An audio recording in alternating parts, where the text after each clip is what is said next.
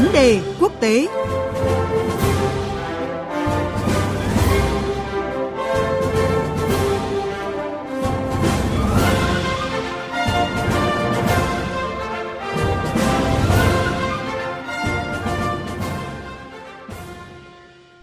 Thưa quý vị và các bạn, ngày hôm nay hơn 67 triệu cử tri Philippines sẽ đi bầu cử tổng thống để bầu chọn một nhà lãnh đạo thay thế cho tổng thống Duterte sắp mãn nhiệm.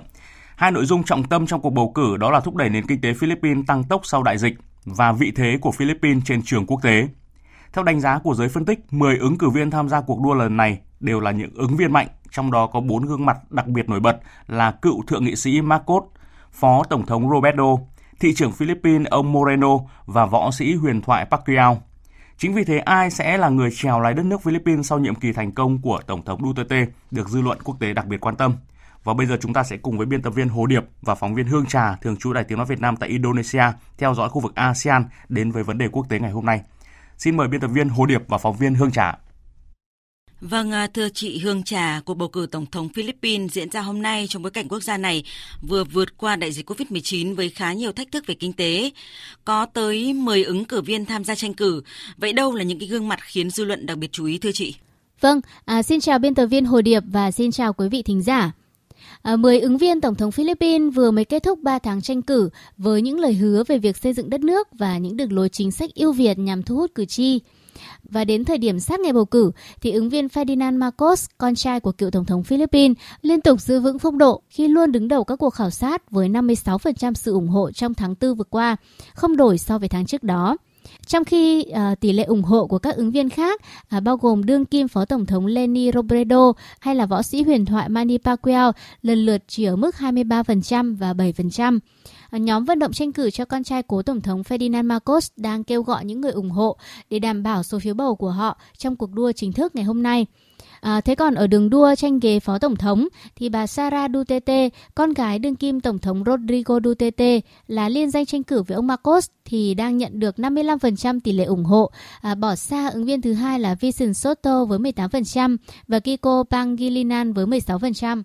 Có thể thấy là các chỉ số ổn định của hai ứng viên dẫn đầu đường đua cho vị trí tổng thống và phó tổng thống là ông Marcos và bà Sara Duterte đã phản ánh sự ủng hộ của tất cả các tầng lớp kinh tế xã hội và ở hầu hết các khu vực địa lý. Vâng, như chị vừa đề cập thì ứng cử viên thượng nghị sĩ Marcos và nhân vật liên danh tranh cử cùng ông được cho là có nhiều cơ hội nhất. Điều gì đã mang lại ưu thế cho những ứng cử viên này thưa chị? Vâng, đúng là hai ứng viên này đang có rất là nhiều ưu thế. Thứ nhất, ông Ferdinand Marcos, con trai của cựu Tổng thống Philippines, à, được đánh giá cao về tên tuổi cũng như là sự nghiệp chính trị lâu dài. Ông đã phục vụ trong cả Thượng viện và cả Hạ viện của Quốc hội Philippines. À, ngoài ra thì ông cũng là một cái người hoạt động rất là tích cực trên mạng xã hội với khoảng 5,8 triệu người theo dõi mạng Facebook.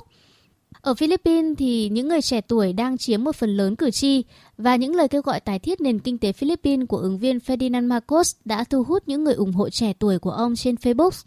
Bên cạnh đó thì ông cũng thu hút được sự ủng hộ khi liên danh tranh cử với bà Sara Duterte, con gái của đương kim tổng thống Philippines. À, mặc dù là cái vị trí tổng thống cũng như là phó tổng thống Philippines thì được bầu cử riêng, nhưng theo các giới phân tích thì liên minh này sẽ giúp hai bên tận dụng được sự ủng hộ lớn từ thanh thế hai gia tộc.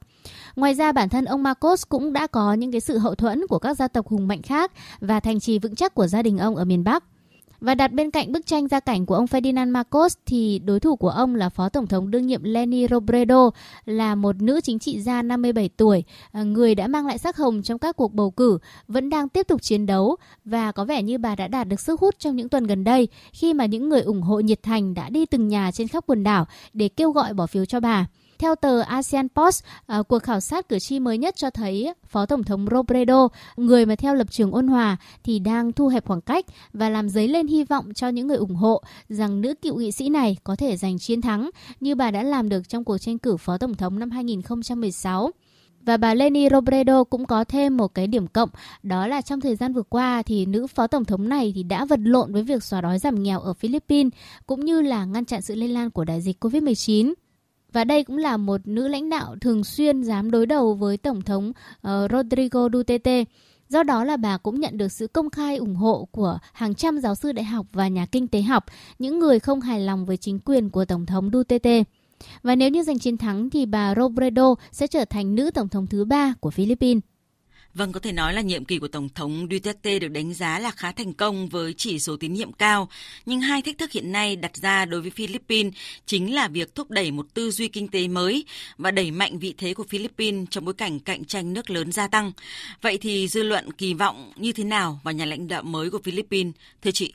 Vâng, à, có thể nói là nhà lãnh đạo sắp tới, người mà sẽ thay thế Tổng thống dân túy 77 tuổi của Philippines, ông Rodrigo Duterte, được biết đến với à, các chiến dịch trấn áp ma túy gây chết người trong suốt 6 năm vừa qua, à, sẽ phải đối mặt với rất nhiều thách thức trong việc xây dựng đất nước. Người dân Philippines thì kỳ vọng vào một nhà lãnh đạo quốc gia có thể thực sự bảo vệ người dân, đem lại cho đất nước một nền kinh tế vững mạnh sau khi đại dịch tàn phá, khiến cho hàng triệu người đã mất việc làm. À, và ngoài ra thì người dân cũng hy vọng à, nhà lãnh đạo mới sẽ có thể cải thiện hệ thống chính trị của quốc gia quần đảo à, và đưa ra các chính sách đối ngoại nhằm giúp Philippines đứng vững trước các mối đe dọa xâm chiếm lãnh thổ và nâng cao vị thế trên trường quốc tế. À, theo thông tin của giám đốc nghiên cứu Punasia, bà Anna Maria Tubana, thì 56% cử tri yêu mến ông Marcos đã tuyên bố rằng họ sẽ không thay đổi quyết định của mình cho đến ngày bầu cử. Và cái điều này cho thấy là các cử tri có vẻ như đã bị thuyết phục trước các lời hứa của ông Marcos về việc là sẽ dẫn họ vào một kỷ nguyên mới với nhiều vấn đề sẽ được giải quyết, bao gồm cả chi phí sinh hoạt và việc làm. Tuy nhiên, cũng có những cử tri đã bày tỏ mong muốn nhìn thấy hình ảnh của một nữ tổng thống tiếp theo sẽ xuất hiện ở Philippines. Chẳng hạn như Joe Maria Exlopo, một nhà hoạt động ở tỉnh Ilio, ờ, cho biết là sẽ bỏ phiếu cho Phó Tổng thống Robredo, cựu luật sư nhân quyền và là ứng viên nữ duy nhất của cuộc đua bởi bà đang thúc đẩy sự minh bạch của khu vực công và đã cam kết củng cố hệ thống y tế của đất nước, cũng như là hứa hẹn về các chương trình tiến bộ nhằm giải quyết nhu cầu của từng lớp lao động, các chương trình cho sinh viên và cải thiện các dịch vụ xã hội. Ngoài việc bầu ra Tổng thống và Phó Tổng thống, à, 67 triệu cử tri Philippines ngày hôm nay cũng sẽ bầu ra khoảng 300 nhà lập pháp và 18.000 quan chức chính quyền địa phương, những người sẽ góp phần quyết định tương lai của người dân và đất nước Philippines trong giai đoạn tiếp theo. Cảm ơn phóng viên Hương Trà với những phân tích vừa rồi. Và chúng tôi sẽ tiếp tục cập nhật kết quả của bầu cử Tổng thống Philippines trong các bản tin thời sự tiếp theo. Mời quý vị và các bạn chú ý đón nghe.